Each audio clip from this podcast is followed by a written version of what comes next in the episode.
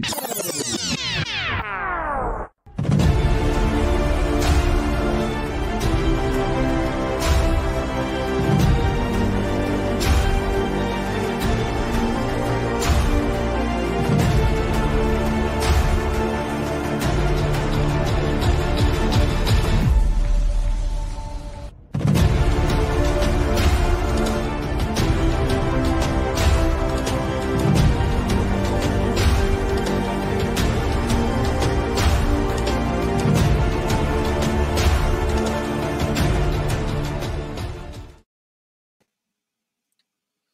Yo, yo, what's up, crew? Time for uh yeah, time for another Clover Tech podcast studio.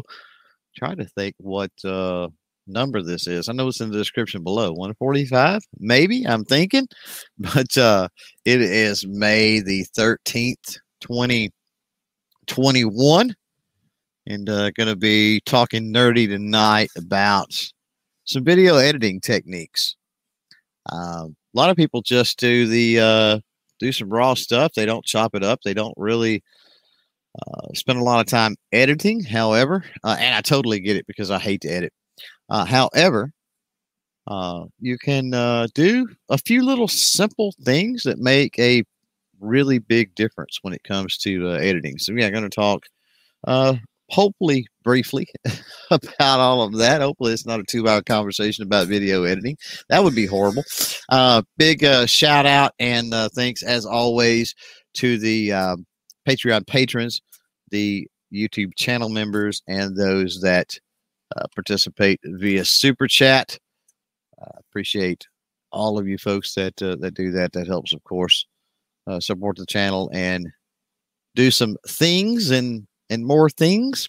Uh, also, we're uh, we got the intro. We've got an outro now on these podcasts, as you've uh, seen there. And then we've also got, I got to bring it up, but we've got a call in number 318 620 0825. It's scrolling at the bottom, by the way 318 620 0825. So if you've got those questions of the nerd persuasion, well, then uh, by all means, if it deals with uh, tech or content creation or stuff like that, throw those out there in the live chat. Uh, you're welcome to call in with those as well.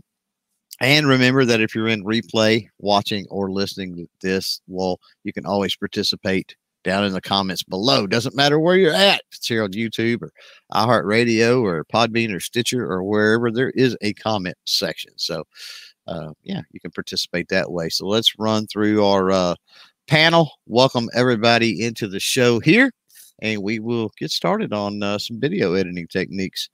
Got uh, the one percent, Mr. Rich White, Unloaded Media in the house. What's happening, man? Hey, how's it going, guys? Been an interesting day for us here today. Sounds like it.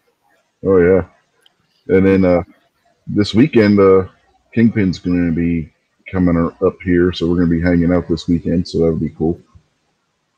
Yeah, always, uh, always fun when you can get together like that. Uh, G23 joining us. What's happening? G23. Thanks for the invite. Uh, and glad to be here. Now, uh, Wild and Wild Arm is talking about Artak and Daughters out there. Uh, apparently right on the cusp of that thousand dollar, uh, thousand dollar, thousand subscriber mark. So yeah, if you're out there listening, go check out Artac and Daughters. And uh, yeah, if you like what you see, give uh, give that dude a subscribe for sure. Uh, Rogue in the house with us. What's up, Rogue? Not much, man. I'm just kind of laughing at a picture my wife sent me of someone filling containers full of gas um, and well, it they're they're filling buckets. Don't know how they're going to transport that back home. but I'm doing good, man. Thanks for having me. It's gonna. I, I, I like editing. I, I, know some people don't like it, but I'm starting to really starting to really dig it. So I'm looking forward to talking tonight. G23, I kind of interrupted you there. What were you going to say? Uh, I think Artac is like four subscribers away from the 1K mark. yeah, that's what Will and Well Armed out there was was saying. So, uh, yeah, go over there. I don't uh, necessarily tell people to go subscribe because I'm not going to tell you what to do, but go over there and if you like what you see, definitely smash that subscribe button. So I've got uh, I've got my show notes here. I've got my topics. I've got uh, I say the topics. The topic's going to be video editing, but I've got my uh, my bullet points uh, over here, and we're going to sort of run through those. But the the first thing I think we need to probably talk about a little bit. We've talked about editing and video and the software and a lot of other things on this show in the past. Again, 140 some odd episodes, and we've done way more than that. Um, long story with the numbering system, but uh, we're potentially in into the 300 range uh, as far as episodes of the the, the um, Thursday night show goes, and and the the nerd chat here. But you know, one thing that always comes up, we always seem to get this question is talk about editing software. Now, one thing I know I I cannot speak to as far as the video editing side of things is mobile. Uh, I do not do mobile, even when I film YouTube shorts, uh, things vertical. Uh, maybe I'm doing something for Instagram, whatever.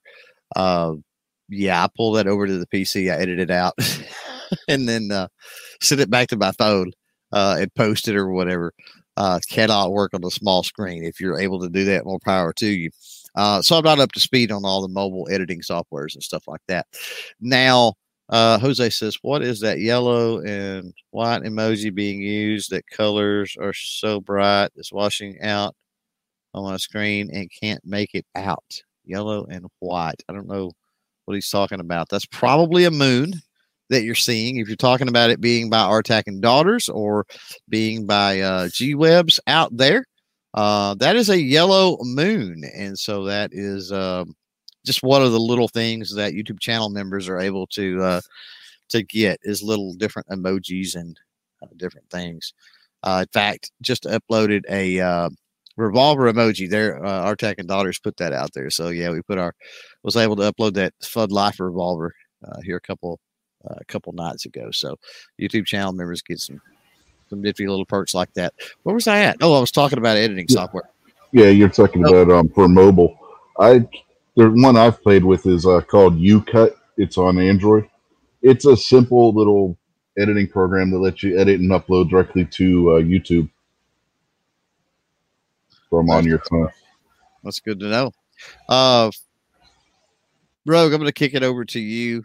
Uh, and uh, yeah, talk a little bit about the editing software you use, stuff you've used in the past, desktop or mobile. Uh, either way, give some folks some pointers and some ideas out there. Sure. Uh, you know, I'm a Mac user. So I originally started off using iMovie on Mac. Um, and that took me all the way up till, well, December of 2020 when I switched over to Final Cut Pro and decided to finally lay down some money on some editing software. But um, I, you know, if you're a Mac user, iMovie's free and you can do a whole lot with it. Um, and once you're done and you're ready to graduate, going over to um, Final Cut Pro, you can actually import your iMovie work over into Final Cut Pro.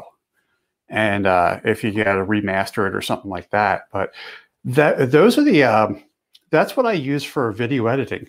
Now, uh, just a sidestep, uh, Clover, you got a you have a, a Samsung phone, right? That is correct. So in the S series of the Samsung phones, there is this thing called DeX, D E X, where you can plug your phone into your PC or your Mac and get a full desktop of your Android device on your computer.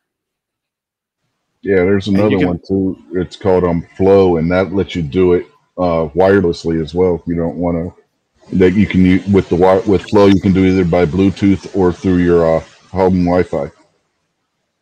Wow, that's cool. I didn't, didn't know about that one. Well, so Um, what would be the purpose of something like that Well, if you've got to use PC anyway? Well, let's just say that you um, you want to do editing on mobile, but you don't want to deal with the small screen. You can still use your keyboard and mouse, and Yeah. uh, by by projecting, you know, by using your PC. The other thing is, like you were talking about Instagram. You know, I do the same thing with Instagram and and uh, and that type of stuff. Whereas I film it, I export it to my to the computer, edit it, and then import it back to the phone. But then you know, I drag it from my my Mac over to my phone inside of uh, uh, Dex, and then I'll launch the Instagram app, and I can use the Instagram app with my mouse and my keyboard because yeah. I suck at typing on that little keyboard. Oh yeah, and, uh, and you'll see my spelling errors and stuff. Yeah, but, I, yeah. Oh, go ahead. I was, go ahead.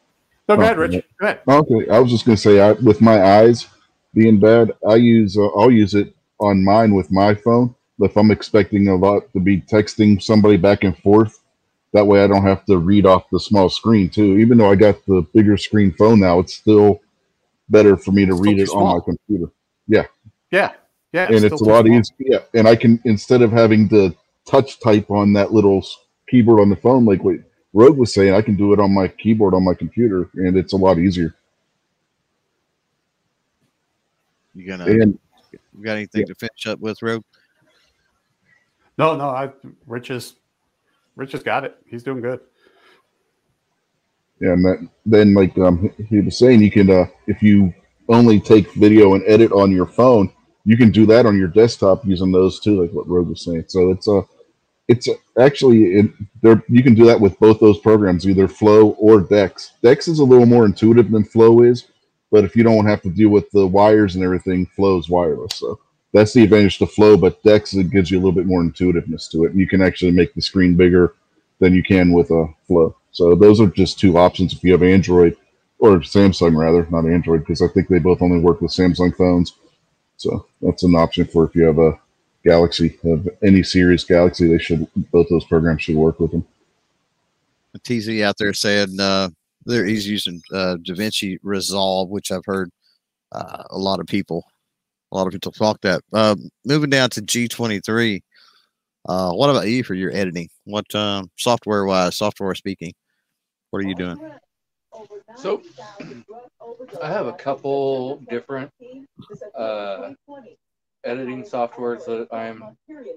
I started out using InShot on the mobile, and so now I've kind of switched over to what's it, uh, PowerPoint, or um, and I do it all mobile, and I have a Bluetooth keyboard and mouse that hooks up to my cell phone or to the laptop so I can use it either way so I don't have to try doing everything off my cell phone. I can just use the cell phone as like a monitor and run everything off the keyboard or mouse.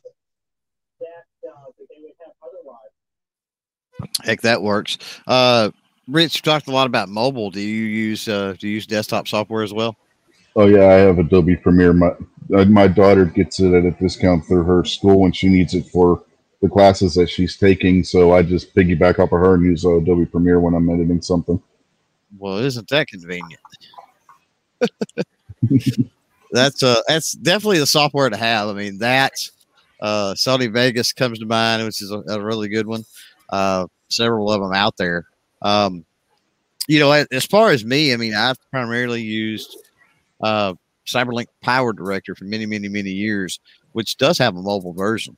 Um, more recently, when I upgraded to a, let's just call it a gaming laptop, because it, technically it is a Republic of Gaming or whatever edition.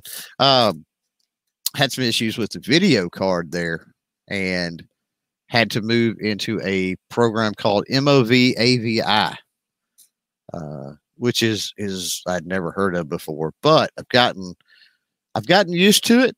Uh, I've been able to figure out things like we're going to talk about tonight with transitions and fades and scrolls and overlays and all this other stuff. I've actually been able to figure out things as I've I went along because you get used to using one software and you move to something else and uh, that learning curve definitely will get you. Uh, Gunsnob out there says uh, Adobe is better than everything else. Uh, yeah, I would agree. Um, but I would also, and I, Adobe's a double-edged sword for me, and I think maybe for a lot of people. Um, Adobe is sort of overwhelming. However, uh, there's probably more tutorial stuff out there on Adobe than any of the other pieces of software. So while it, uh, you know, at first glance, it could be overwhelming. Uh, at least you've got a, a wealth of knowledge out there. Uh, now, uh, Michelle Gibson out there says you could use your phone for webcam. Yes, absolutely. Uh, not really talking about that tonight, but uh, I've talked about it multiple times with uh, EpocCam, EPO. EpocCam is what I use to run an old iPhone 5S as my camera. So if you're looking for that sort of thing. So uh, with software out of the way, let's get more into the, the editing aspects. And, you know, one thing that we, that we know for sure uh, is that, and, and I'm going to speak in general terms, and, and I don't particularly like doing that, but when I do, Always caveat it by saying we're speaking in general terms. Um, there are folks out there that they want the raw, they want the rambling, they want the ands and the uhs and the uhs and the uh and the silent, awkward silences and everything else. Um, however, the vast majority of people um, do not have the patience for that uh, we're plagued with an ADD society, I think. And so, uh, when you're looking at your watch time, when you look at a video and you see drop offs and you you are checking out the analytics, subject for another show as well, um, then you can kind of tell uh, when those lulls happen and when people are bailing on you. Uh, and quite often, that's an opportunity if you're looking back. Hindsight's always 2020. But if you're looking back at that video, you're like, dang, I could have put an infographic, I could have put a jump cut, I could have put a transition, a fade, a B roll, uh, something in there, right? To shift that up.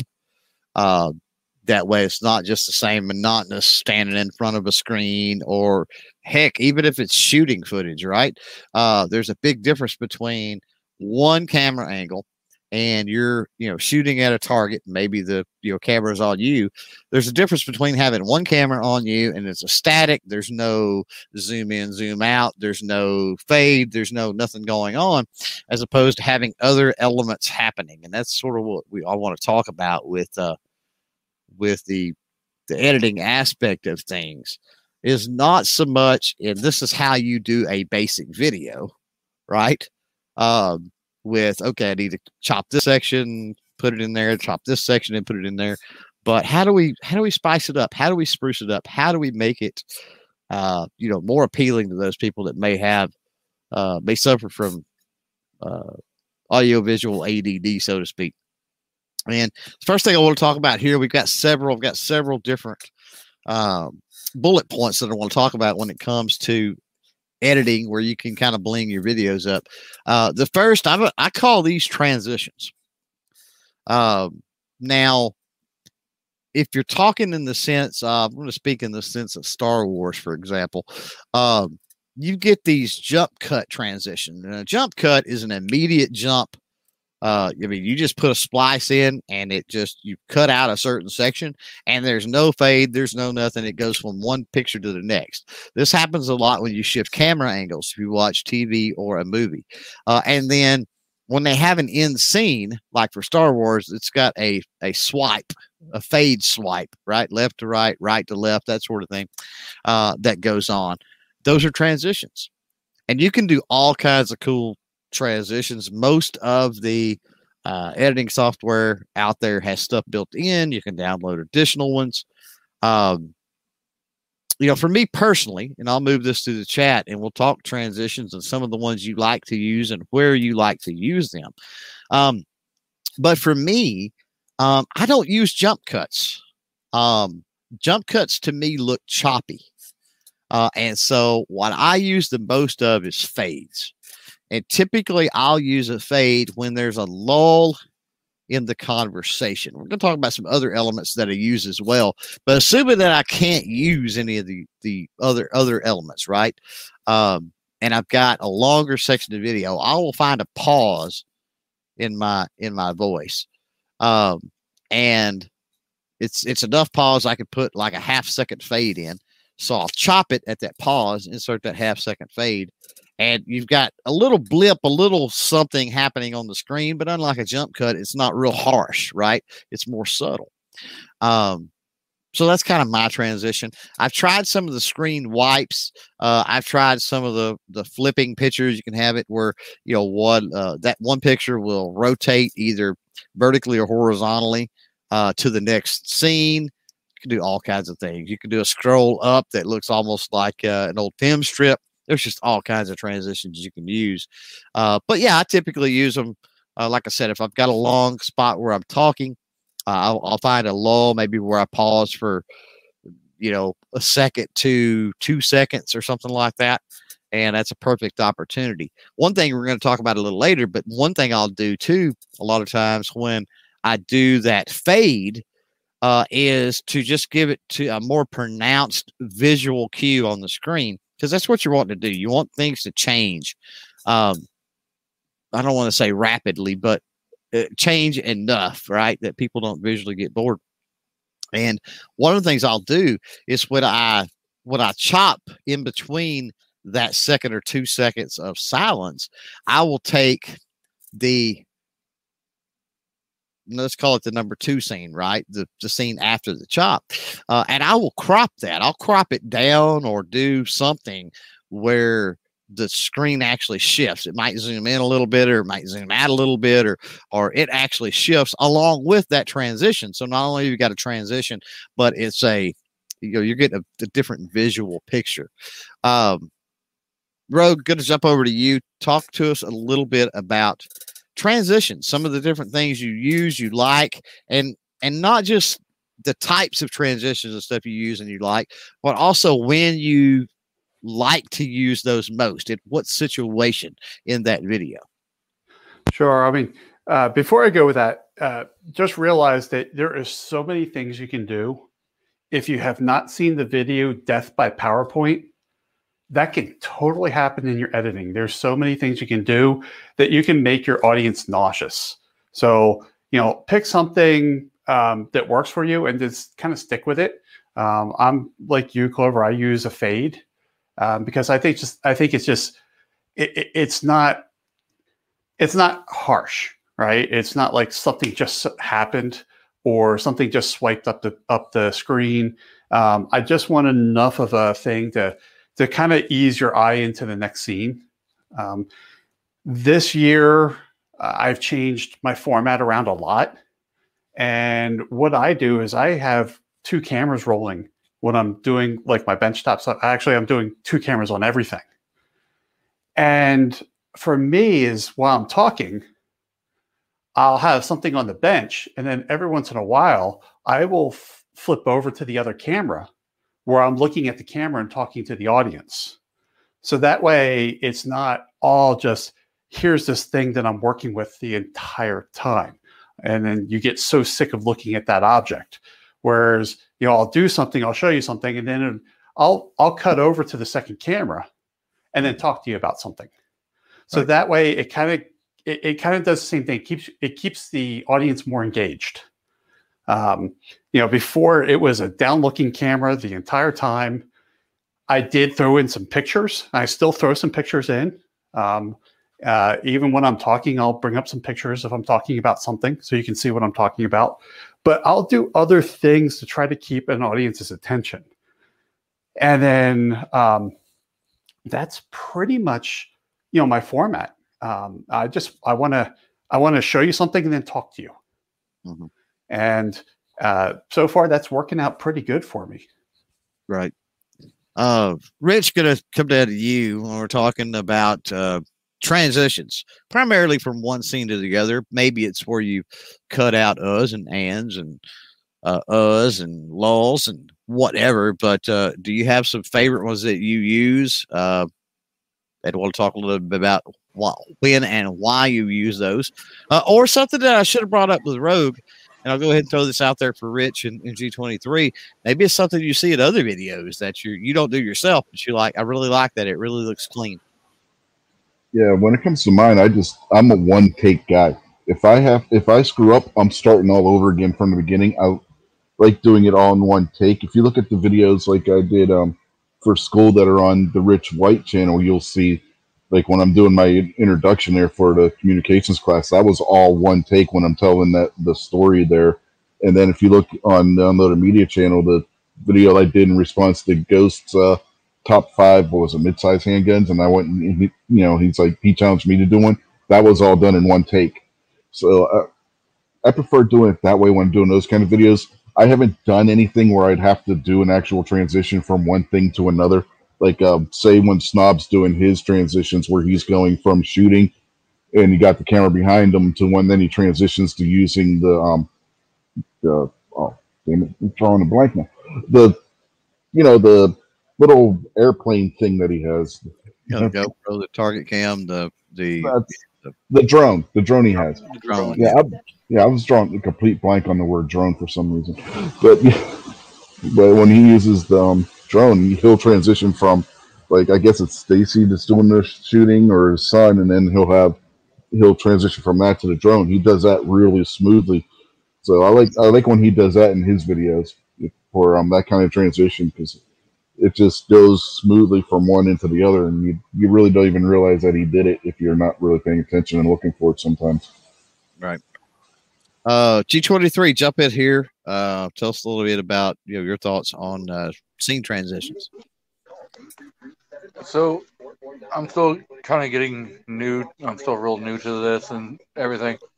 And so, like the first time I ever really edited a video, I was just throwing everything up raw and just putting text on the screen.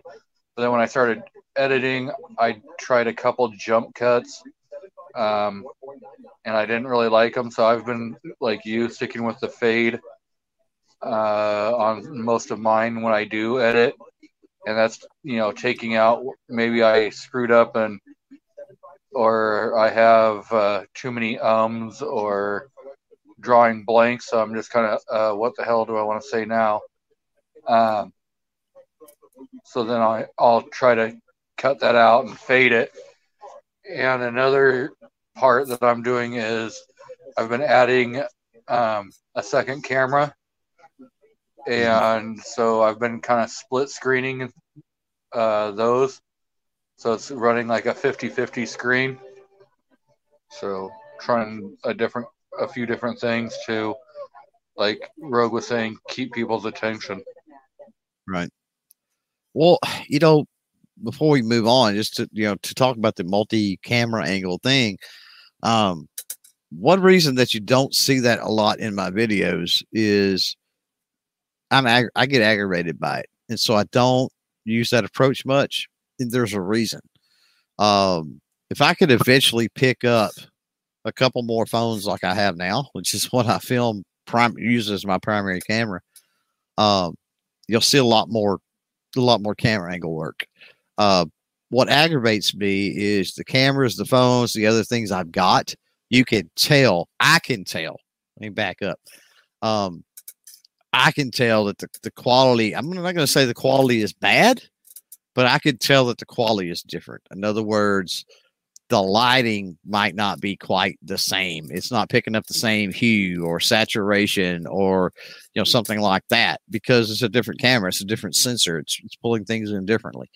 Um, and that just that annoys me to absolutely no end. So uh, one of these days when I'm able to have two or three uh, identical phones, identical cameras, whatever the case may be, um, yeah, I can see myself doing doing more of the multi-camera angle. I do like that uh, approach for sure.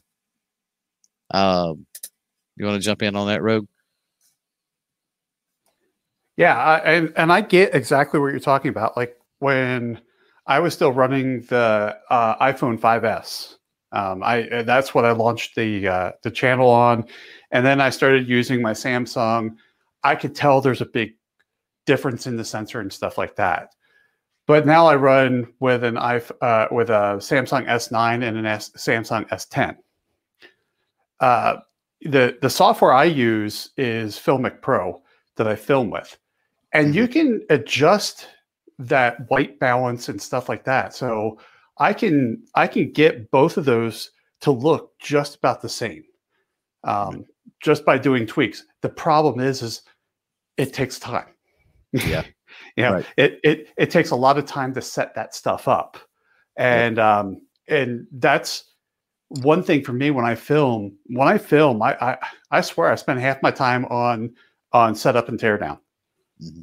and yeah. uh, yeah, because I'm I'm I'm looking through and I'm like, I don't like the way that light looks. I'm going to change adjust the white balance uh, the, and all that stuff. But you can get it where they're pretty darn close.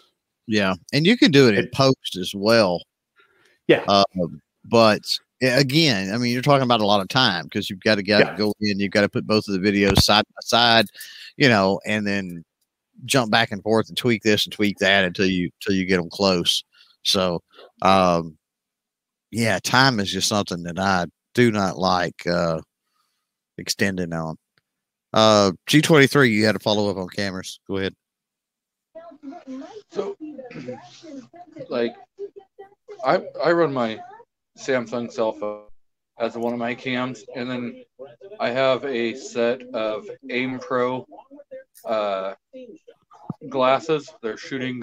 They're shooting uh, glasses and everything that have a camera built into the, so you can like do point of view uh, cam, and that's the one I'm using as like my secondary camera. Um, and I think it's actually working out pretty good. So that was the only I had on the camera issue. Uh, well, let's jump in now because something that I've been doing. Uh, G Web's got a question out there. We'll we'll uh, we'll hit this bullet point and then we'll get on to uh, G Web's. We'll answer that for him.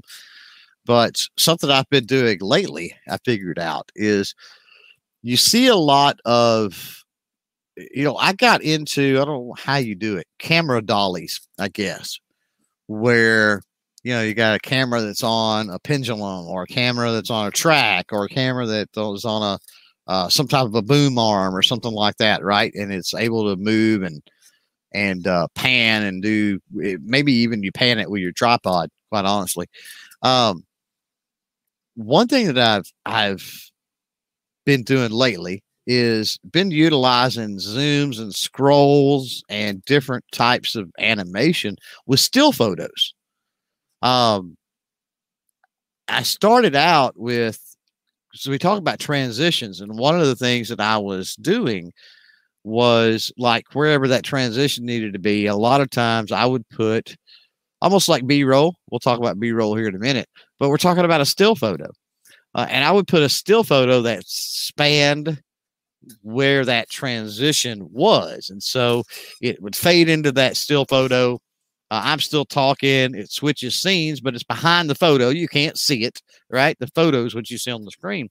Uh, and then when it comes out of that photo, it's to the to the new scene, whatever it is, and you can't even really tell.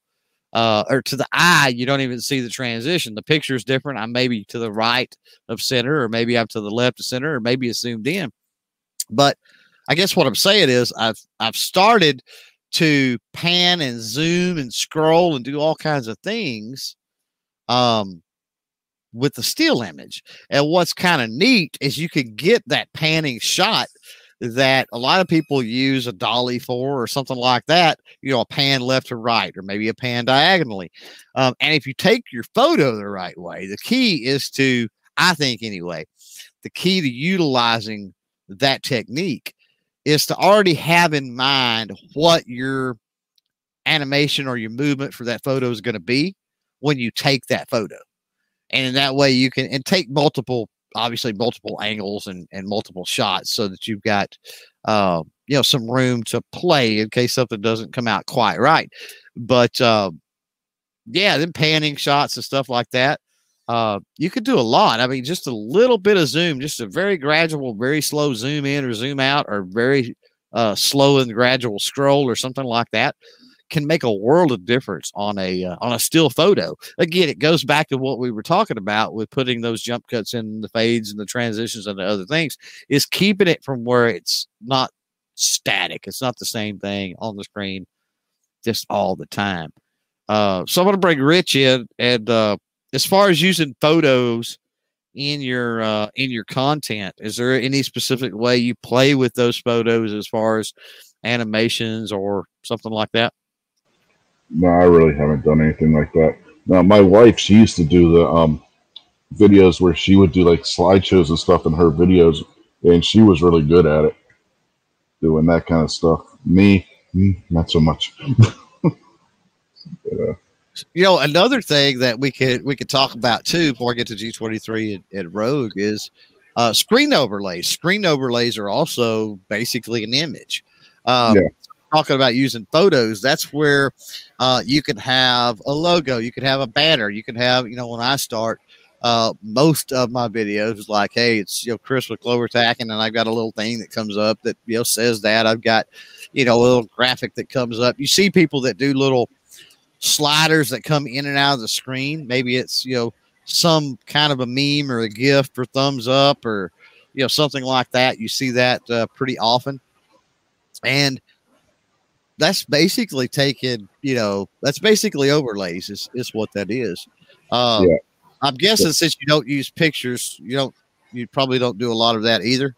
Well, if you watched the video I did, that was the response to Ghost's video. I actually used the one, you know, in, um, YouTube has the little eye icon. I use that one in there to refer, then put his link in there, telling people to go up there. And they can go to his website there. And then when I misspoke about what the one gun was, I used the a text overlay and corrected what I had said because I didn't feel like going back and refilming that whole thing, that whole part again. So I just used an overlay to correct what I had said.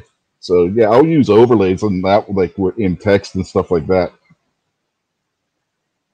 and that's a great point with the with especially with the text overlay because um you know sometimes it's like word reinforcement right? So if there's something like really important in the video that you really want to drive home and you hit on you could throw that up on the screen when you say it. It doesn't have to be doesn't necessarily have to be a correction. You can use that just to emphasize to people remember this word right? Whether that be a certain specification or you know a certain catchphrase or whatever it might be. Uh, G, I'm going to come to you next, uh, G23. As far as using photos, uh, screen overlays, animation type stuff going on on the screen, uh, played around with that much? Um, I've added uh, pictures and stuff in there. Um, not really any anime or overlays or anything like that. Normally, it's just you know some information, or uh, if it's like a mail call video, I uh, add the information from like it, who it's from, if they have a YouTube channel.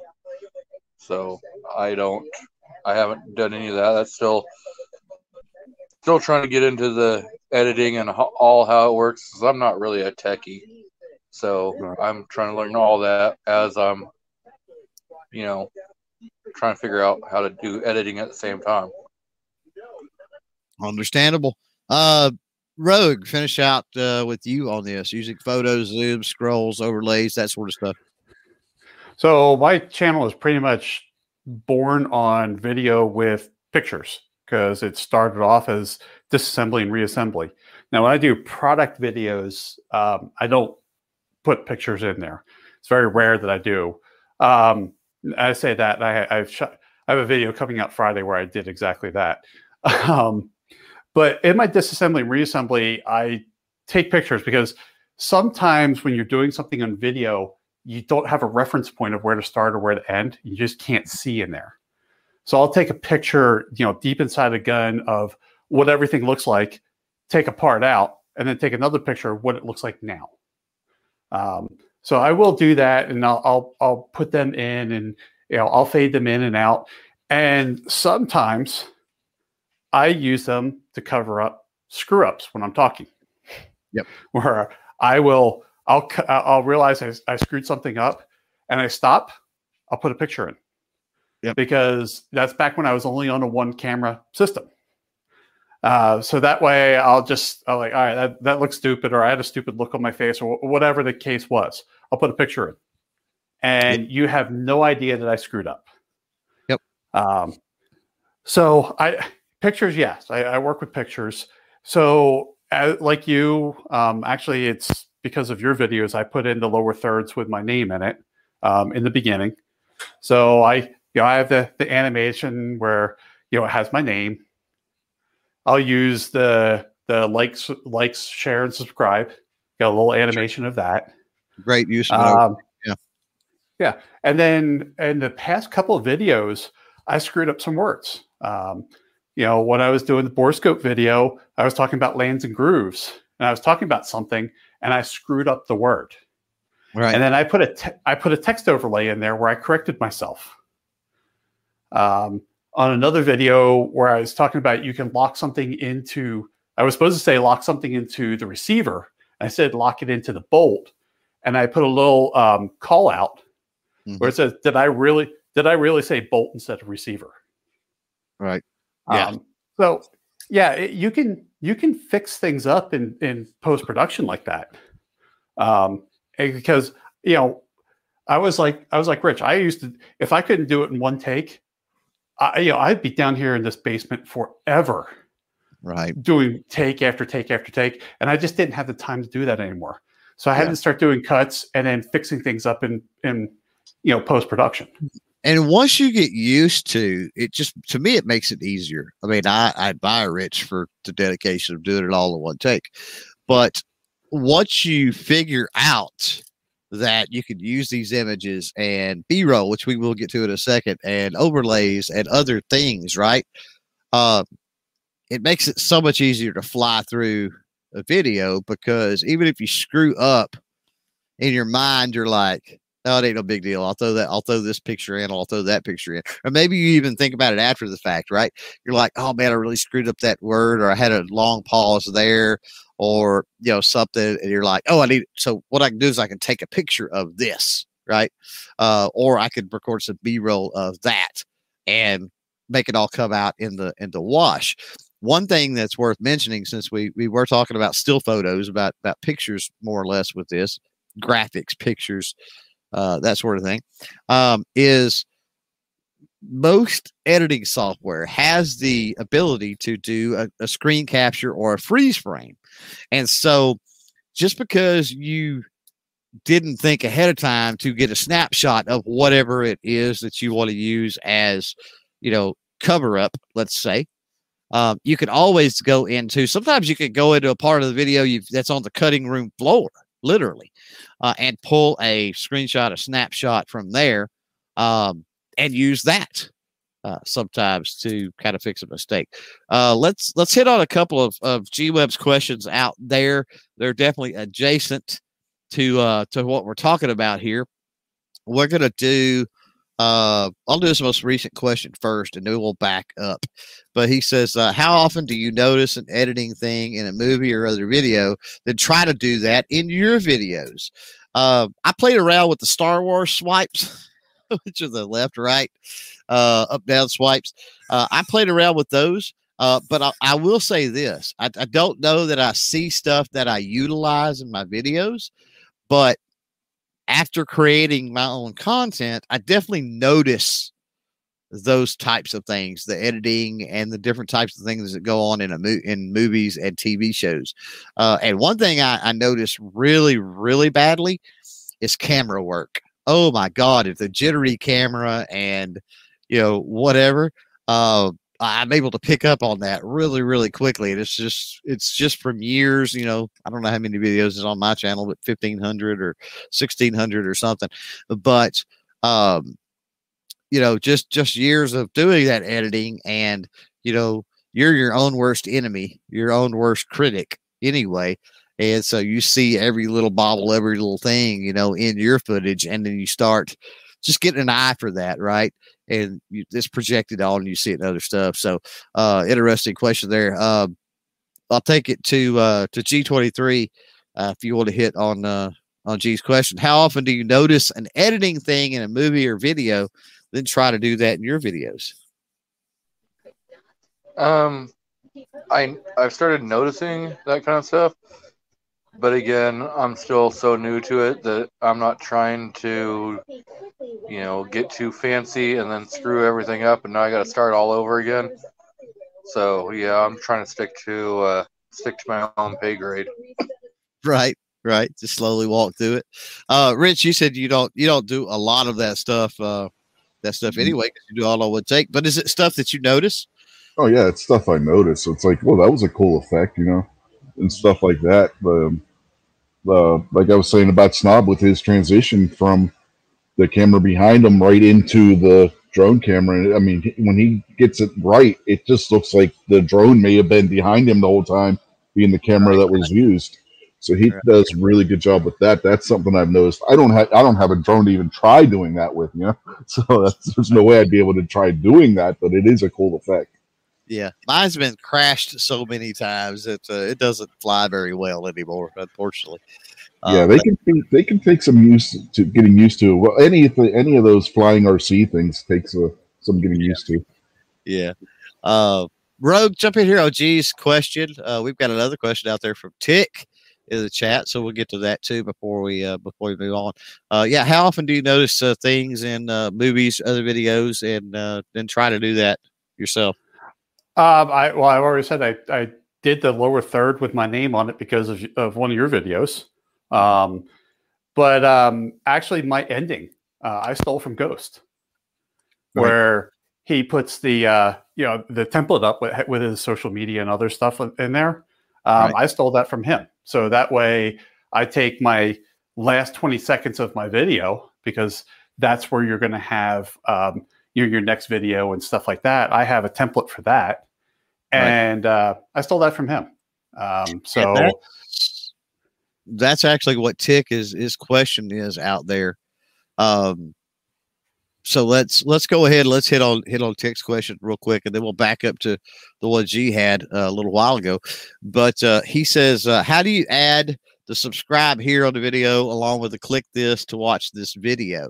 Um, so two different elements potentially that he's talking about. Uh, I think we've got some of these nerd chats on cards and end screens, but when they say click on the link above, you know, and it's the little button in the top right corner, the little um, information thing, um, that's called a card. So if you're in your creator studio, um, you should have a place under the uh, the editing features and everything for that video you should have the a tab somewhere the ability to add cards and add end screens. So the little link up in the top it'll be right hand corner if you're looking at it top right hand corner that's a card. So you would just add a uh, add a card and then you can put various uh, things in that card. Now the subscribe here if you're talking about the end which i'm assuming he is he's talking about an end screen.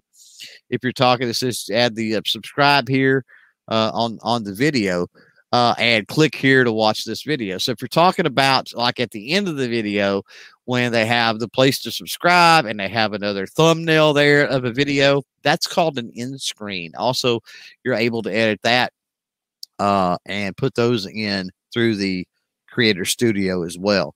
Um, now, as Rogue alluded to, if you want that to really look nice, I mean, see the end of Ghost Tacticals videos, for example, Rogue's videos. Uh, I don't do that. Uh, I throw my stuff just on top of the normal video. I'm cognizant of where I'm at on the camera, my last scene of my video, so that I really don't cover up anything critical, right? For the last 20 seconds of my video. Uh, specifically, I don't use a a template anymore, right? Um, a lot of people do. Again, Ghost, Rogue, uh, various other people, where the last 20 seconds or so of their video, the screen kind of changes. Maybe the video shrinks, uh, and then a couple of thumbnails pop up, the subscribe button, that sort of stuff. Now, another thing I want to hit on real quick, then I'll move to uh, to Rogue G23 and Rich on on Tick's question, just in case I've left something out or they have some more insight. Uh, is when uh, uh, Tick out there talks about uh, when you add the subscribe here on a video. So um, there are non-clickable subscribe here that happens in the middle of a video. Rogue mentioned that earlier. That's done via a screen overlay.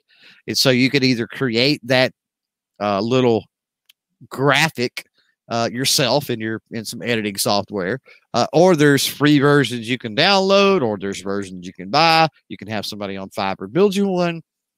The sky's the limit. Um, and we're going to talk about another way that you can sort of do the call. That's the call to action, right? When you go, you know, if you're new here, smash the subscribe button, blah, blah, blah. Or if you do a question and, ask folks to comment, uh, that's a great place for those screen overlays. I'm glad Tick brought that up because uh, we didn't talk about that, like when we use that type of stuff. And that's one, uh, two ways anyway that you could really use that stuff. Those are not clickable though. Those are just what they're again they're called calls to action. Uh, and yeah, it's just a it's just a graphic. So several different things that you can uh, you can do there. So going back to his question, run this through the uh, panel. I'll start with you, Rogue, since we ended with you. He says, uh, uh, "How do you uh, add the subscribe here on the video along with click this and, and watch this video?" I think you pretty much explained it. But if you've got anything else to add, then uh, go ahead and do that. No, I mean, that's I have a you know I have a template that I created, uh, and it stretches the last twenty seconds because that's how long an end screen is in YouTube.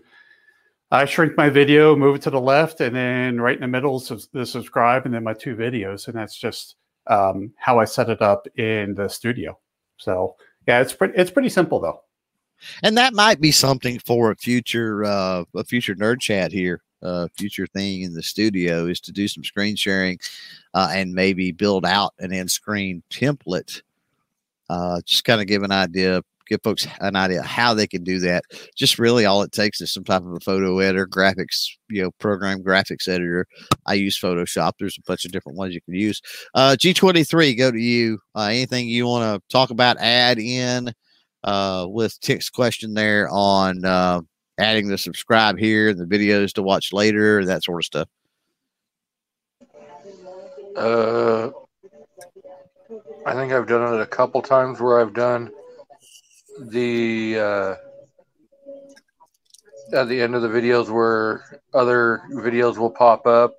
Sometimes I add other people's videos, uh, or I will add a couple of my own, but yeah, I, I hardly ever do that. I really need to do it more often. So uh, I I yeah, I just don't really do it. right. The more opportunities you give people to stay on YouTube and stay on your channel, uh, and that's really what that's honestly what that's all about. Uh, Rich, bring you in here. Uh, your thoughts or whatever. Close this one out on Tick's question about uh, adding the subscribe here and the videos to watch later and all that jazz. I use the YouTube's building end screens like you're talking about. I'll if you look at the um, when I did the if I can only have one gun video, I was challenged to do that by Kingpin because that was uh, another channel that Kingpin watched threw that challenge out for people to make that video, and then Kingpin when he made his video challenged me to do it. So when I got to the end screens on that, I put Kingpin's video, and I think I may have had his channel there as well to, as the subscribe here, but it was wasn't to my channel; it was to Kingpin's channel and then I had my uh, channel logo itself on there on the end screen as well, along with it was Kingpin's video, if I remember right, his uh, channel, and then my channel logo. So that, that's what I'll do. I'll do something like that, and I did that. I believe when the video I did for that one where I was responding to Ghost, I did the same thing. I put the Ghost video there, maybe his channel, and then my logo as well. Yep. Yeah, there's all kinds of things you can do with the uh, with the end screens and the cards. Uh, you can push the Patreon all kinds of stuff. So I'm gonna back up. Uh, we got uh, what four more points I think on my bullet points here for the uh, the actual topic tonight. Uh, but I'm gonna back up and catch this one from G Web. It's not really on topic, but it's a nerd question, and as always, we welcome those. Uh, G Web says, uh, "Question: Permanent studio."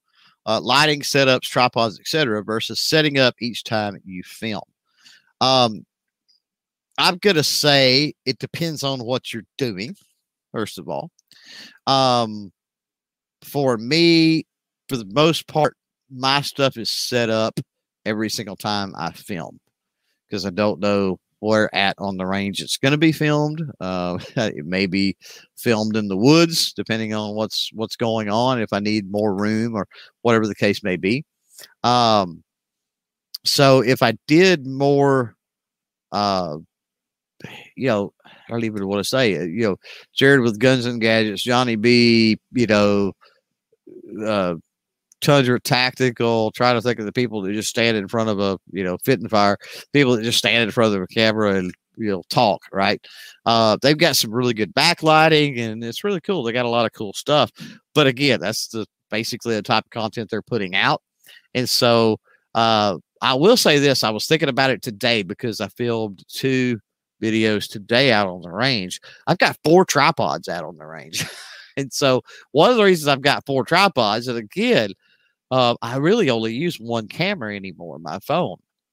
Um, originally I got the tripods because I needed to hold the chronograph while one held the phone, and you know, uh, maybe I wanted a different camera angle, you know, target cam, something like that.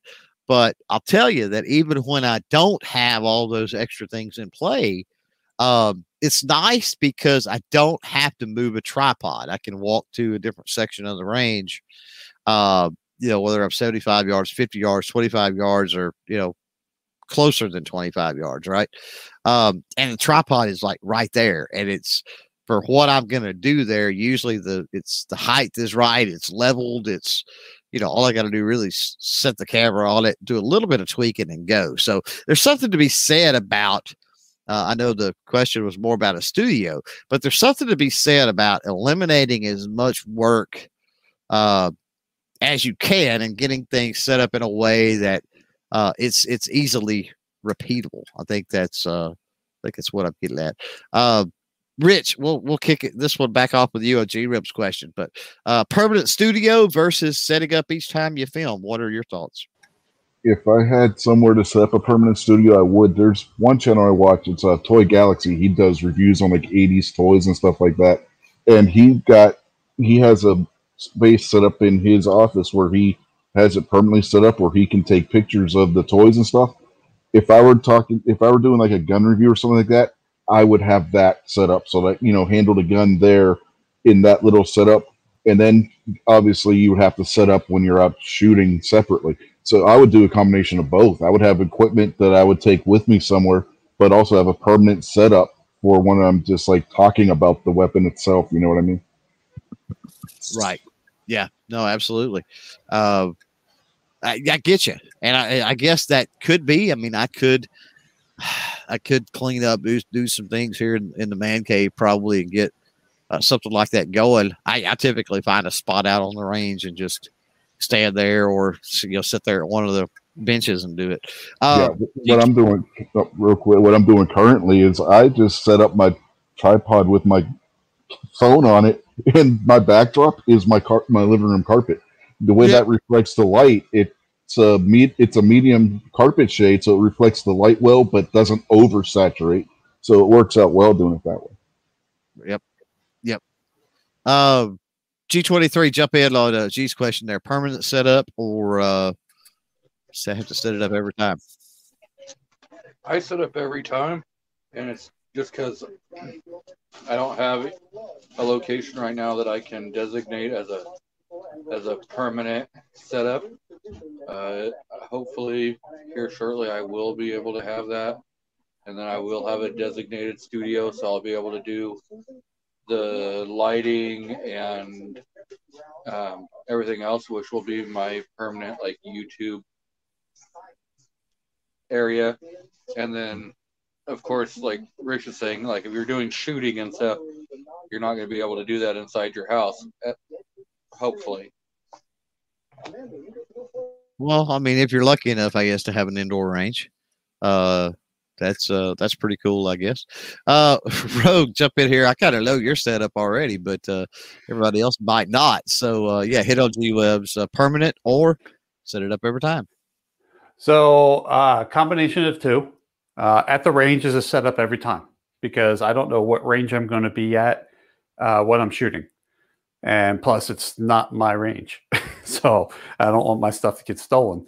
So, um, so I have, uh, you know, my wife. It drives my wife nuts when we go shooting because it's it's probably 15 minutes worth of loading gear into the car because I got tripods and you know extra battery, you know, battery packs and all kinds of crap for the range. Mm-hmm. Uh, for in the studio, it's semi-permanent. Uh, it's probably around 60% set up at any given time. um, minus all the crap that's on my bench that I'm looking at right now. Um, but I have my my tripod that's my head on shot, and you can see my pegboard behind me. That is that stays there permanently. Um, it's just putting the phone into it and getting it all lined up. My boom for doing my um, my overheads is there pretty much all the time, but that gets changed depending on what I'm doing and how big of a object I'm working with. Sure. Uh, but the lights, the lights are there. Um, you know, they're on their own tripods, but they really don't move because I have the lighting to get the pegboard lit up set just right. It took me a while to figure that out. Um, and then I have another light in front of me for lighting me and the pegboard up. And then my overhead light is always there as well. So uh, those are the things that just don't change. Right. So let's get back. Uh, let's get back to the uh, editing and editing and the uh, techniques and, and video elements. We talked uh, we've talked about the transitions, the jump cuts, the fades, using still photos or graphics, screen overlays, that sort of stuff. And uh, we're going to move now into B roll. And so we, we hit on this a little bit earlier. Uh, for me, when I, especially when I'm out on the range and I'm filming, um, you know, I I don't just shoot what I'm going to shoot on camera, right? So I will a lot of times I want to make sure sights are on and you know different things like that before I ever start filming.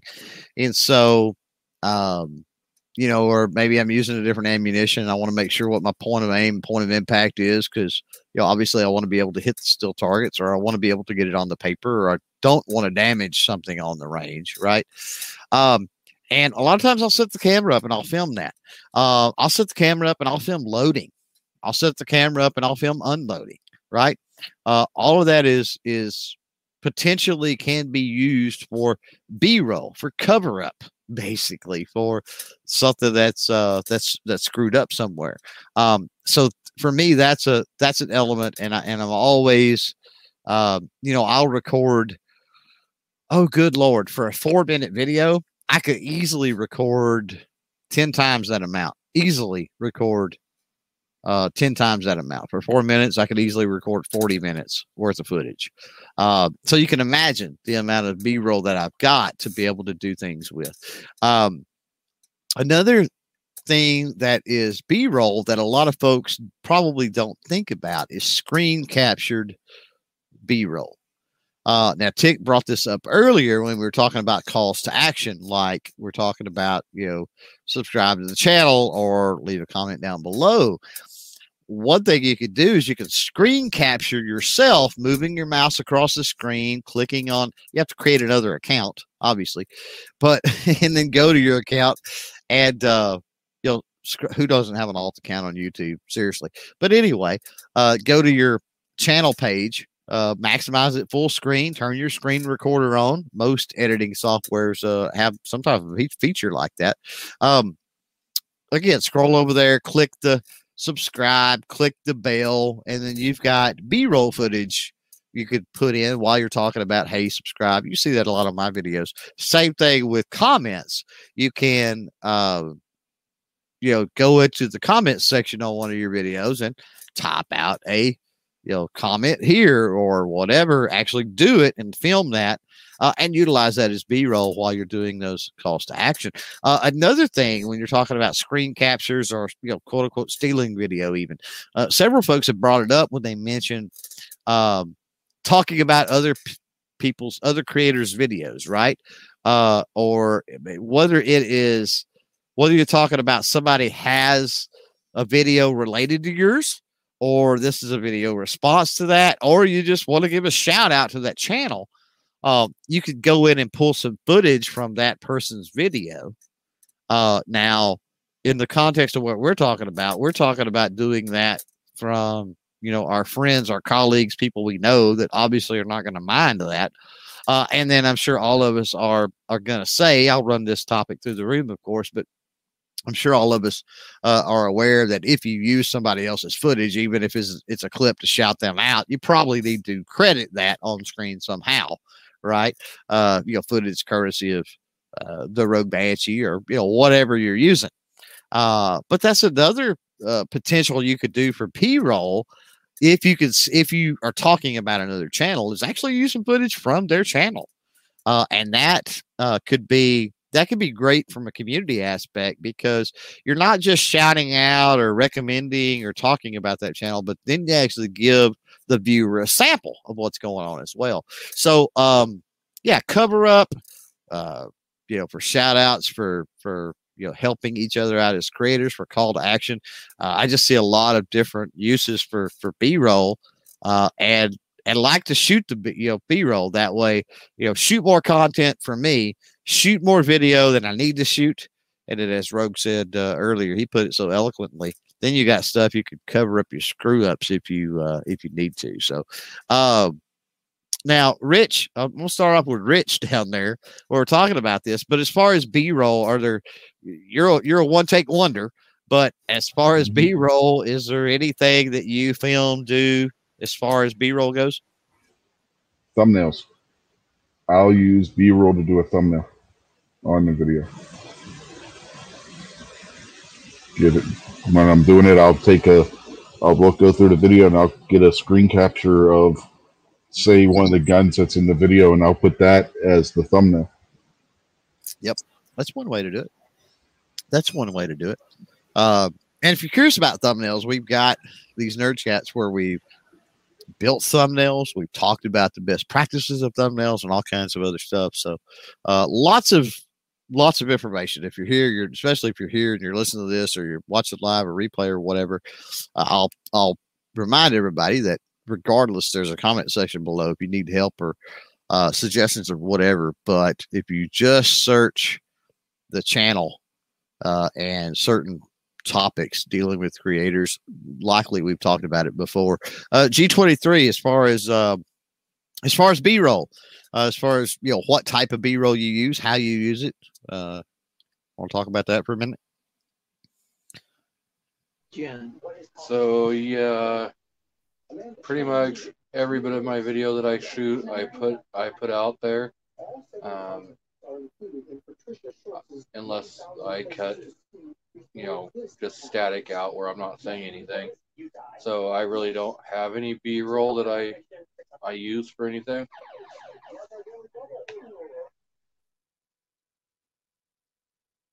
G23 is watching Jeopardy, it sounds like. Rogue, jump in here all uh, B roll. What's uh, kind of your best practice? So, not for disassembly, reassembly, um, and I think I thought it was G or uh, G Web's out there in the in the chat said he takes his pictures as he's filming.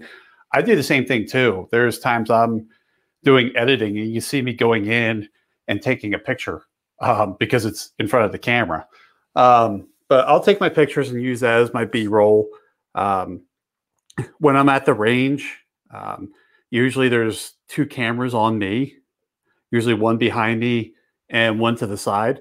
But then there's also a range camera, you know, a downrange camera that's it's picking up whatever target I'm shooting at. Um, and there's times where I've cut over to the range footage um, and you can see the shots because I screwed I screwed setting something up and it was just easier to throw up the target. You know, you could see the bolts hitting the target. Um, but that's about it. There's only one time in the channel history I ever did a shout out for. Um, it wasn't even for a you know um, another channel. It was for a disabled veteran that makes custom rings. And when I did the shout out, I did a screen capture of me scrolling through his website so you could see his rings that he did. So, um, so I did that for a shout out. So these these last two points I've got, they they sort of they sort of go into the editing thing a little bit um, because obviously we're editing for a reason. We want it to you know get the point across as far as the video. But also i mean for time constraints for file size constraints for other things. So these last two um, like i said not really on the technique but it is sort of to me it's an afterthought, something that we probably should hit on here before we get out of here. The first is the format and the size. More importantly, I guess the size. And so uh, with with me, um, I you know I'm doing primarily everything in 1080p. I don't do 4K. Uh, I don't think I have the memory, the processor power, and certainly not the storage space because uh, I, I, do good to house most of my stuff for uh, for 1080p.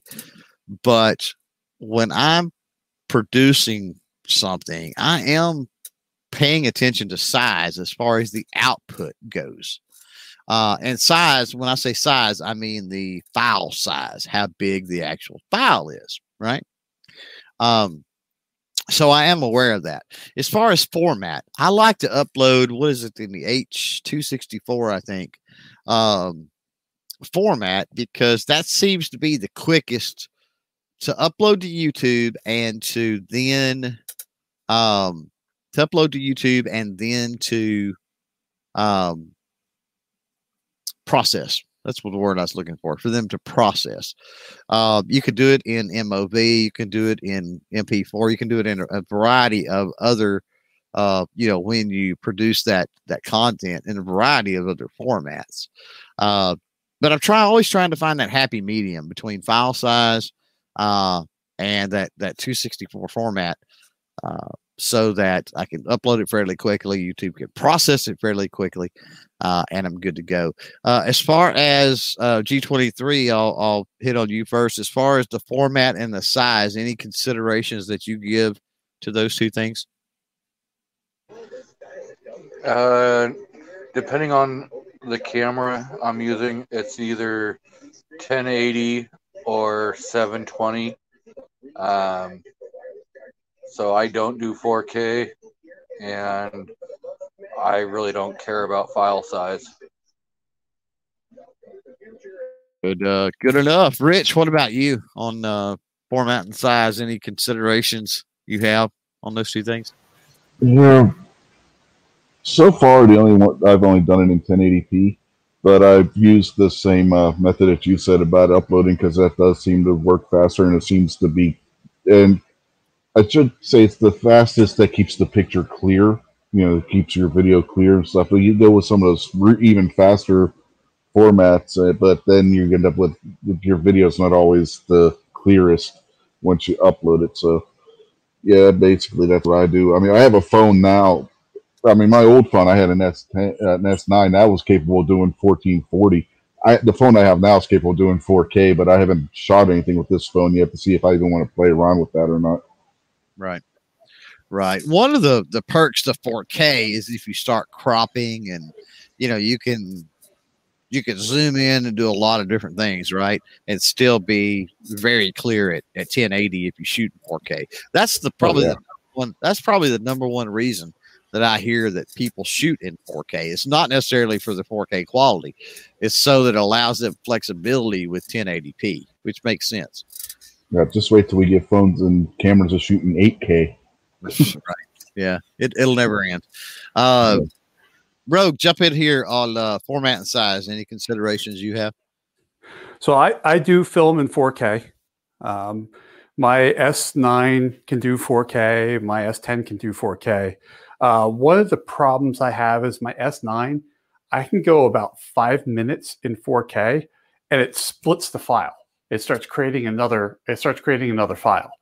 And then when i import that especially since i'm doing a two camera setup it's a nightmare to sync up. Um, the s10 it just keeps on going. It doesn't have a problem with the file size. Um, looking on my desk here i have three external two terabyte hard drives to deal with all this footage. I have i have one that i import all the footage into I have one that I do all my work on, and then I have one for my archive mm-hmm. um, that I'll archive the footage off. When you're dealing with 4K, those files get huge. Um, I mean, I I've, I have eight minute videos that are five gigabytes. Right. Uh, they're big, but yeah, when you get working with 4K, it, you know, I, I like it to, you know, some people just want to see 4K now. That's now like the new thing. So okay, fine, I'll film in 4K. But there are times where like I'm, I'm filming and I'm, you know, I'm doing my talking head part. Mm-hmm. Well, my exercise bike is is just off the off the screen there, and sometimes you can see the seat. Well, I can crop and expand that mm-hmm. video, and you never know it. it. You know, it doesn't it doesn't lose it because I'm not doing that much. Right. Um, so it does give you a lot of leeway for when you're when you're doing your cropping and stuff like that. Because there's sometimes my camera's not quite uh, level, and then I can see it with the lines of my pegboard going across and then I'll crop or I'll you know I'll t- tilt the video in post production to try to straighten it out. Mm-hmm. Well, then um, then I got to expand it out. I got to do some stuff, but in 4K, I don't have to worry about losing that. Uh, the other thing with 4K is if I want to zoom in on something, right? I've got a lot of resolution to be able to zoom in on something in post production. Right. Yeah yeah, that's the that is the number one reason I think I hear why people use it. Um, yeah, for the codec, I'm using 264 as well. Now, Adam out there's got a question. We're going to hit, and, and Rogue read my mind on this because he started talking about storage. We're going to talk about raw footage storage. That's going to be kind of our last hoorah when we get out of here. Um, but Adam out there, he was asking about. Uh, he says he's going to see if he can do a video and video option if that's available on iMovie. Any tips?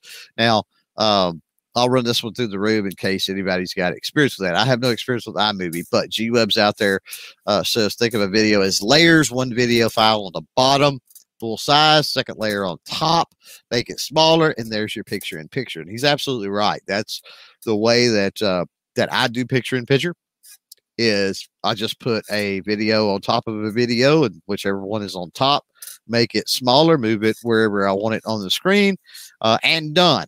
Right.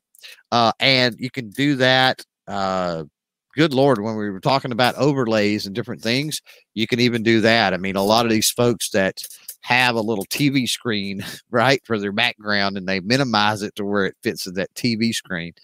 Uh, so there's a lot of cool uh, cool things that you can uh, you can do with that. Uh, Rogue, we'll let you uh, lead this one off. I know you uh, commented uh, with Adam out there. Uh, any suggestions or tips with iMovie to do that picture in picture? Yeah, you can do a picture in picture. Um, I was shooting and showed my downrange camera. Um, it's com- it's completely possible to do. Uh, honestly, if you Google it, Apple has great um, knowledge base articles on how to do it. There's videos on YouTube. There's a lot of stuff, and I just told them to to hit me up. Um, you can get my email address off my channel off the about tab, Adam. So I'd be happy to kind of talk to you about that a little bit. But yeah, it's totally possible to do with iMovie, and that's basically what it is. You're just bringing another video in and layering it over top. Mm-hmm. Right.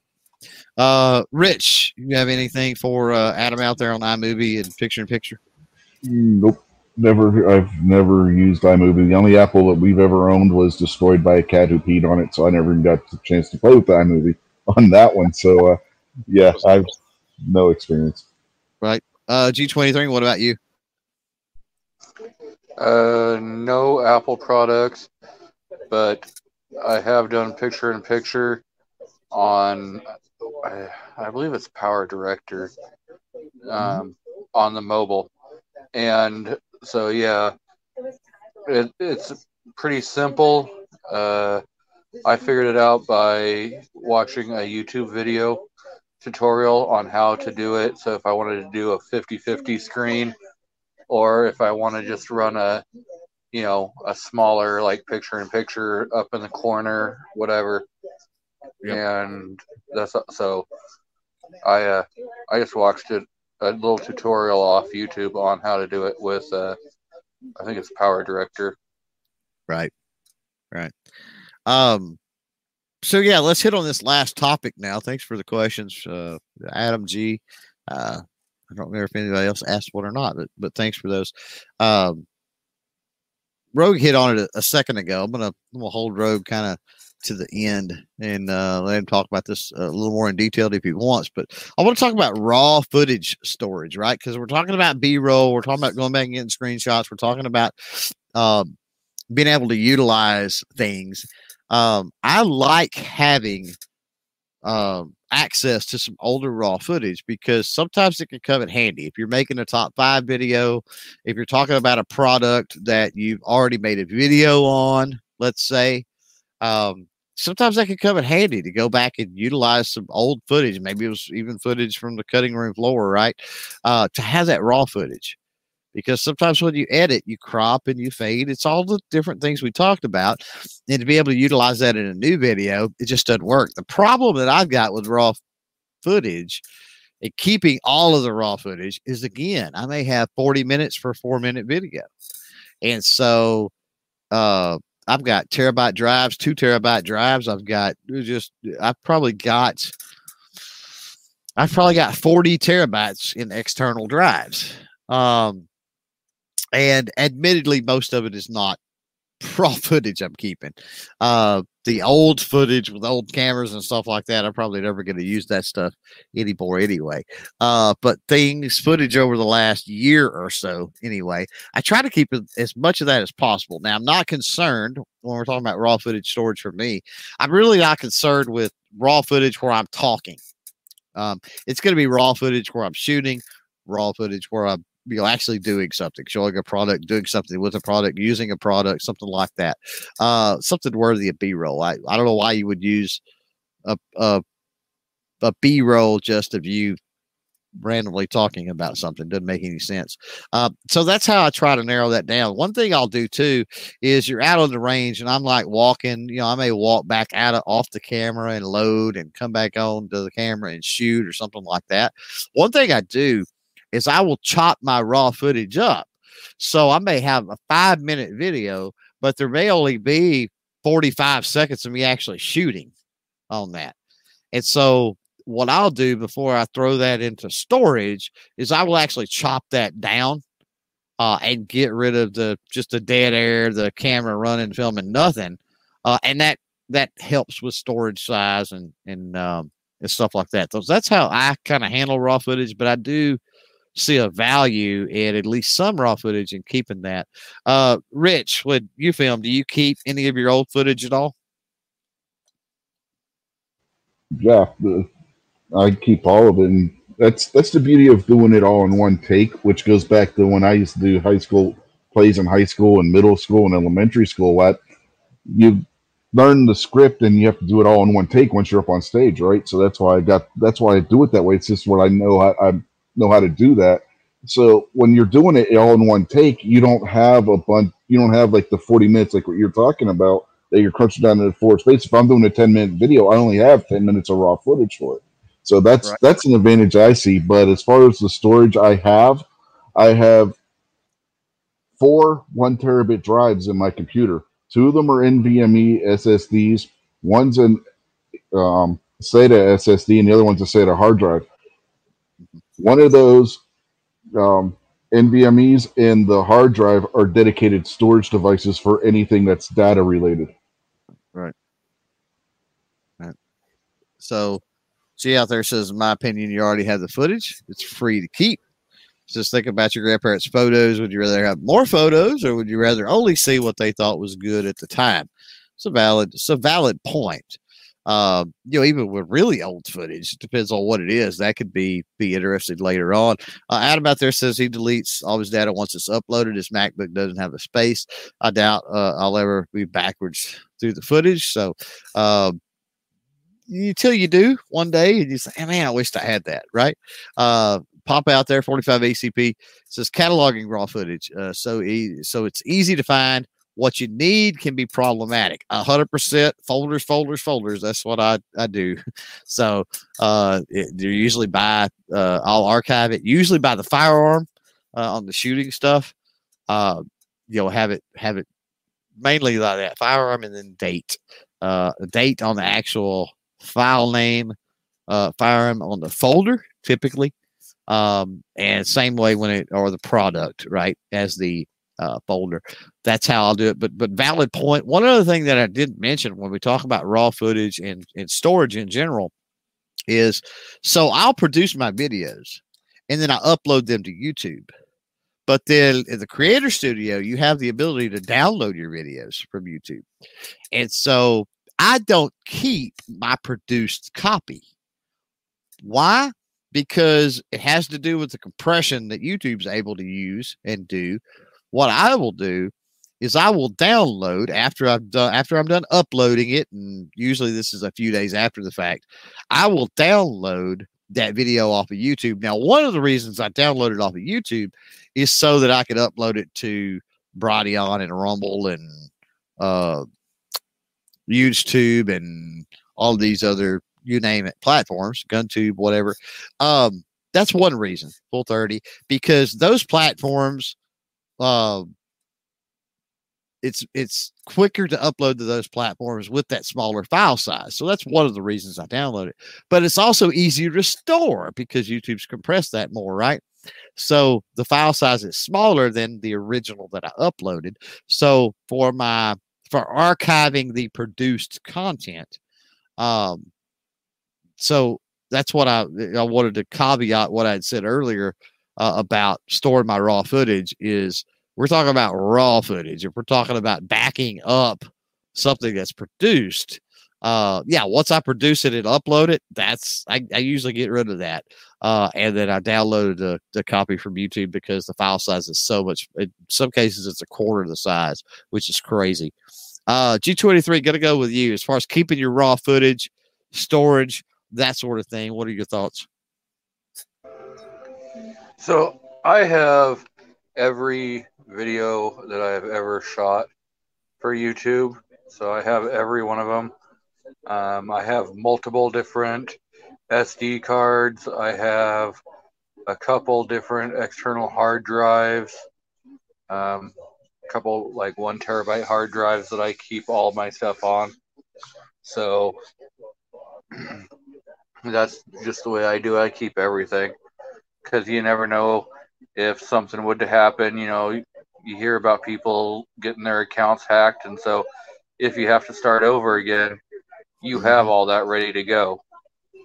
Oh, absolutely. That's a great point. Great point. There's been whole channels taken down that way, unfortunately. Uh, Rogue, you kind of started this earlier on a different topic, but go ahead and finish this out on uh, raw footage and storage and your thoughts. Uh, I keep raw footage. Um, I've got hard drives all over the freaking place with raw footage on it. Um, I even this year found some lost footage of a project I was doing that I'm trying to remaster now into a, into a, a video uh, that it was supposed to be. But no, I keep my raw footage, and the one of the reasons I like to keep raw footage is going back for things. Maybe I'm going to remaster something, or um, I did a shorts video. It was my favorite range time in 2020. Mm-hmm. So what I did is, because I have that raw footage, I pulled out the range footage, um, edited it together for the shorts vid- videos, and um, you know, and and reproduced that video. So you know, you can get extra life out of the content you film. Right. Um, so that's th- a valid. That's, that's a valid point, and you've got me to thinking it's something that I never actually considered.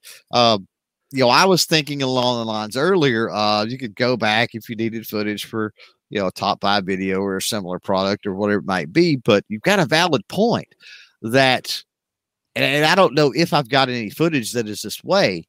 But what if you've got footage that at the time you thought was trashed? You couldn't do anything with it.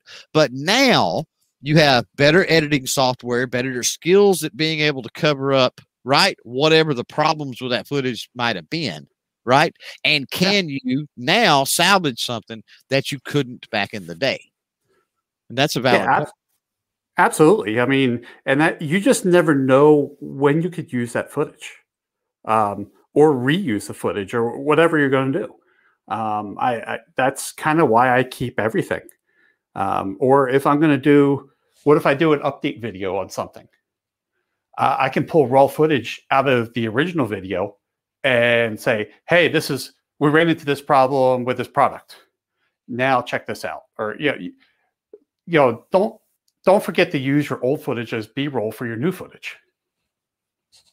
Yeah, uh, if I can, if I can, real quick, to his point, you just because it's a video doesn't mean you can't use it in another format as well. I've done that with PowerPoint when I was in school. I took clips from what, the one video I did for my speech class, and I used that in a PowerPoint that I did for my Second Amendment class. So just because it's a video doesn't mean you can't take a snippet and put that into another format as well. So it's always good to have that footage, even for because you never know where you can use it at. Right. No, hundred percent. So with uh with that, we are uh we are done with the bullet points. I don't see any uh any, any questions out there, and uh, we're about right on time. Looks like for this show. So let's close it out. Uh, I'm gonna start cleaning up and uh, sweeping and lopping and picking up chairs and doing everything else. You ain't got to go home, but you can't stay here. That's what I always say. Let's run this through the uh, panel. Give us final thoughts, guys. Uh, plug them if you got them. Uh, G23, we'll kick it off with you. What you got? Uh, I should have a couple videos coming out, hopefully in the next few days. And I do a live stream every Saturday evening, starting 3 Pacific, 6 Eastern. And they run anywhere from two hours to six and a half hours. Thanks for uh thanks for jumping in, G23. Appreciate it. Uh Rich, the one percent. You're up, man. Final thoughts, plugs, whatever else you got. Oh yeah. As far as uh, what I got coming up, uh, Saturday night, uh, nine oh five Eastern, going by the old uh, Superstation TBS time when they were five minutes behind everything. We do a wrestling show on my channel on uh, Unloaded Media. Uh, Kingpin's the co-host on that currently. Used to be me and uh, Ellis and Outlaw Hatfield, but with him having his back issues and stuff, he's not able to do it right now. So uh, Kingpin graciously stepped in and co-host that show with me. So look for that. We'll on there we talk about classic wrestling stuff from like the 80s and 90s. Plus, we'll throw in some of the more modern stuff like uh, the new uh, Federation AEW, and we'll talk about the Japanese stuff and Impact, and sometimes we'll even do WWE slash WWF. Look for that on Saturday nights. And then uh, Sunday, you got the main show on the channel, which is This Week Unloaded.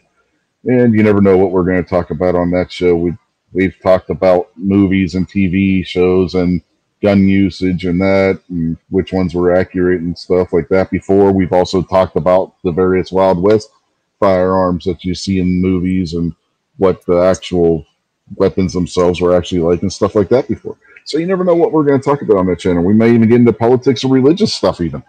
so uh, yeah, it's a it's a big mix of topics that we come across on that show. So check that out because again, you never know what we're going to talk about on any given Sunday. Sometimes I don't know going into the show what we're going to talk about, which makes it all the more fun.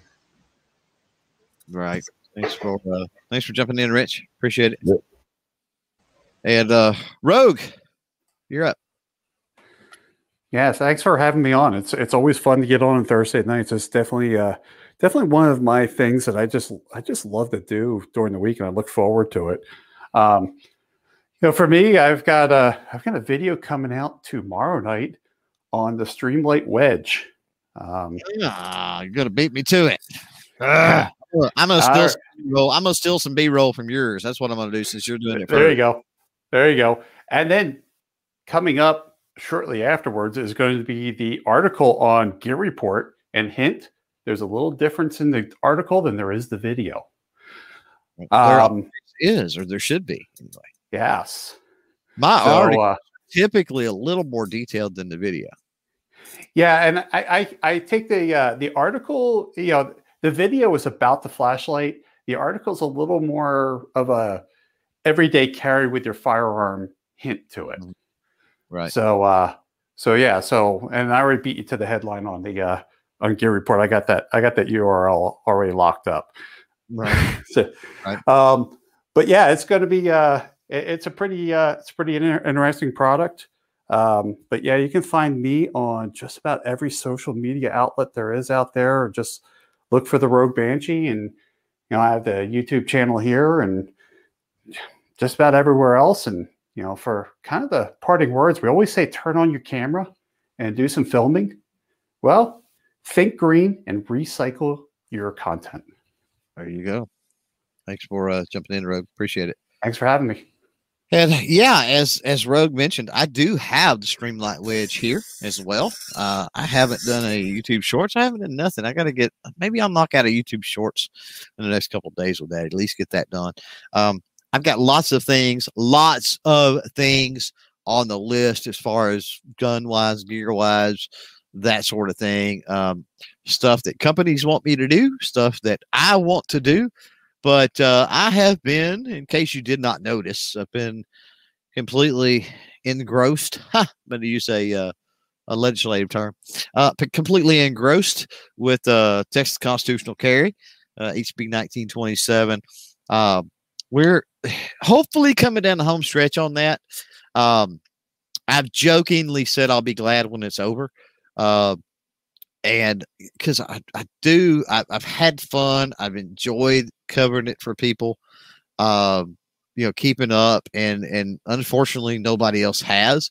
Um, and it, with some of the weirdness that's gone on and some of the crazy thing that that's happened with it and and may have to do a follow-up video or live stream or something even talking about the the process and, and what went on. Maybe get some politicians on a show uh, some texas politicians to uh, to give us some behind the scenes baseball on that. But uh, yeah i mean it was a good thing that i i think that i did but uh, yeah, I'll be I'll be glad to because uh, Texas only really has to worry about legislative stuff every other year, so it'll be it'll be nice to have a couple of years to be able to uh, to focus back on some of the the regular you know firearm related gun content.